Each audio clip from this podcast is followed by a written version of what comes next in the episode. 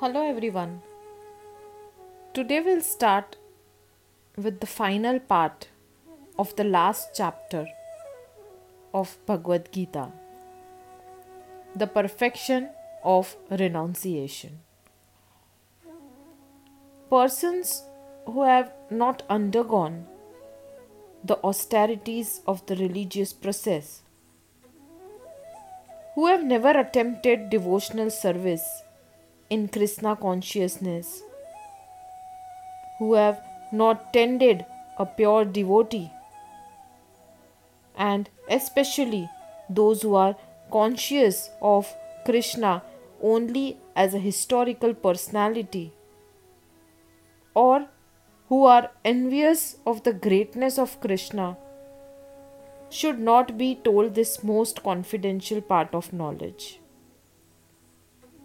It is, however, sometimes found that even demonic persons who are envious of Krishna, worshipping Krishna in a different way, take to the profession of explaining Bhagavad Gita in a different way to make business. But anyone who desires actually to understand Krishna must avoid such commentaries on Bhagavad Gita. Actually, the purpose of Bhagavad Gita is not understandable to those who are sensuous. Even if one is not sensuous but is strictly following the disciplines enjoined in the Vedic scripture. If he is not a devotee, he also cannot understand Krishna. And even when one poses himself as a devotee of Krishna but is not engaged in Krishna conscious activities, he also cannot understand Krishna. There are many persons who envy Krishna because he has explained in Bhagavad Gita that he is the supreme and that nothing is above him or even equal to him. There are many persons who are envious of Krishna. Such persons should not be told of Bhagavad Gita as they cannot understand. There is no possibility of faithless persons understanding Bhagavad Gita and Krishna. Without understanding Krishna from the authority of a pure devotee, one should not try to comment upon Bhagavad Gita. Lord Krishna said, For one who explains this supreme secret to the devotees, pure devotional service is guaranteed. And at the end, he will come back to me. There is no servant in this world more dear to me than he, nor will there ever be one more dear. And I declare that he who studies this sacred conversation of ours worships me by his intelligence. And one who listens with faith and without envy becomes free from sinful reactions and attains to the auspicious planets where the pious dwell. Lord Krishna asked Arjuna, Have you heard this with an attentive mind? And are your ignorance and illusions now dispelled? Arjuna said, My dear Krishna, O infallible one, my illusion is now gone. I have regained my memory by your mercy. I am now firm and free from doubt, and I am prepared to act according to your instructions. Krishna consciousness is acting according to Krishna's order. A conditioned soul, illusioned by the external energy of matter, does not know that the Supreme Lord is the Master who is full of knowledge and who is the proprietor of everything. Whatever he desires, he can bestow upon his devotees. He is the friend of everyone and he is especially inclined to his devotee. He is the controller of this material nature and of all living entities. He is also the controller of inexhaustible time. And he is full of all opulences and all potencies. The Supreme Personality of Godhead can even give himself to the devotee. One who does not know him is under the spell of illusion. He does not become a devotee, but a servant of Maya. Arjuna, however, after hearing Bhagavad Gita from the Supreme Personality of Godhead, became free from all illusion. He could understand that Krishna was not only his friend, but the Supreme Personality of Godhead. And he understood Krishna factually. So, to study Bhagavad Gita is to understand Krishna factually. When a person is in full knowledge, he naturally surrenders to Krishna. When Arjuna understood that it was Krishna's plan to reduce the unnecessary increase of population, he agreed to fight according to Krishna's desire. He again took up his weapons, his arrows and bow, to fight under the order of Supreme Personality of Godhead. In the beginning of Bhagavad Gita, Dhritarashtra inquired from his secretary Sanjaya what happened on the battlefield of Kurukshetra. The entire study was related to the heart of Sanjaya by the grace of his spiritual master Vyasa.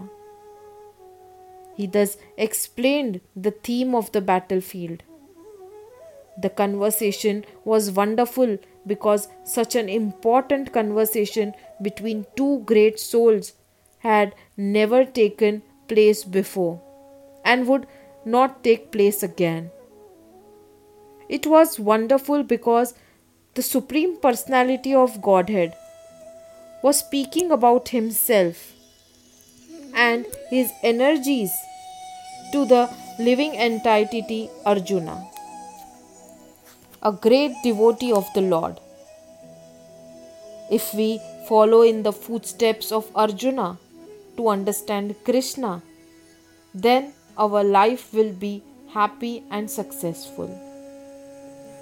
Sanjaya realized this, and as he began to understand it, he related the conversation to Dhritarashtra.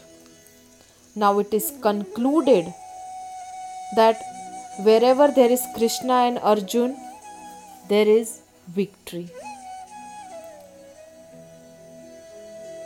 Sanjaya said to Dhritarashtra, O king, as I repeatedly recall this wondrous and holy dialogue between Krishna and Arjuna, I take pleasure being thrilled at every moment. As I remember the wonderful form of Lord Krishna, I am struck with wonder more and more, and I rejoice again and again. Wherever there is Krishna, the master of all mystics, and wherever there is Arjuna, the supreme archer, there will always certainly be opulence victory, extraordinary power, and morality. That is my opinion.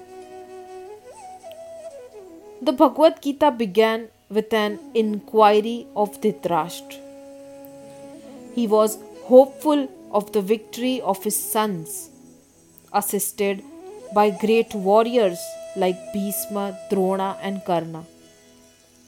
He was hopeful that the victory would be on his side.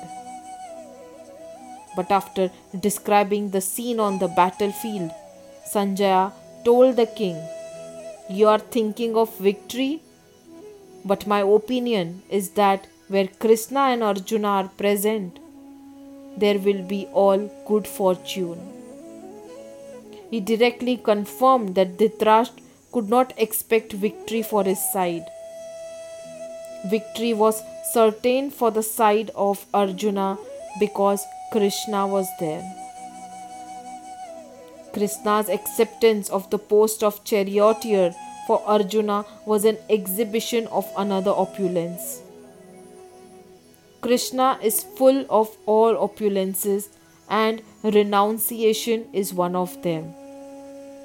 There are many instances of such renunciation, for Krishna is also the master of renunciation. There are many less intelligent persons who take Bhagavad Gita to be a discussion of topics between two friends on a battlefield. But such a book cannot be a scripture. Some may protest that Krishna incited Arjuna to fight, which is immoral. But the reality of the situation is clearly stated. Bhagavad Gita is the supreme instruction in morality. The supreme instruction of morality is stated in the ninth chapter in the 34th verse. One must become a devotee of Krishna, and the essence of all religion is to surrender unto Krishna. The instructions of Bhagavad Gita constitute the supreme process of religion and of morality. All other processes may be purifying and may lead to this process. But the last instruction of the Gita is the last word in all morality and religion. Surrender unto Krishna. This is the verdict of the 18th chapter.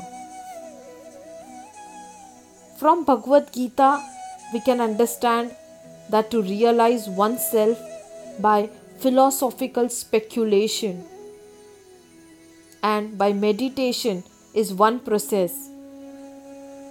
But to fully surrender unto Krishna is the highest perfection. This is the essence of the teachings of Bhagavad Gita. The path of regulative principles according to the orders of social life and according to the different courses of religion may be a confidential path of knowledge. But although the rituals of religion are confidential, meditation and cultivation of knowledge are still more confidential. And surrender unto Krishna in devotional service in full Krishna consciousness is the most confidential instruction. That is the essence of the 18th chapter. The living entity in his original position is pure spirit. He is just like an atomic particle of the Supreme Spirit. Thus, Lord Krishna may be compared to the sun and the living entities to sunshine. Because the living entities are the marginal energy of Krishna. They have a tendency to be in contact either with the material energy or with the spiritual energy. In other words, the living entity is situated between the two energies of the Lord. And because he belongs to the superior energy of the Lord, he has a particle of independence. By proper use of that independence, he comes under the direct order of Krishna. Thus, he attains his normal condition in the pleasure giving potency. Thus end the Bhakti Vedanta purpose to the 18th chapter of the Srimad Bhagavad Gita in the matter of its conclusion, the perfection of renunciation. Thank you for all the love and support. Hare Krishna. Thank you.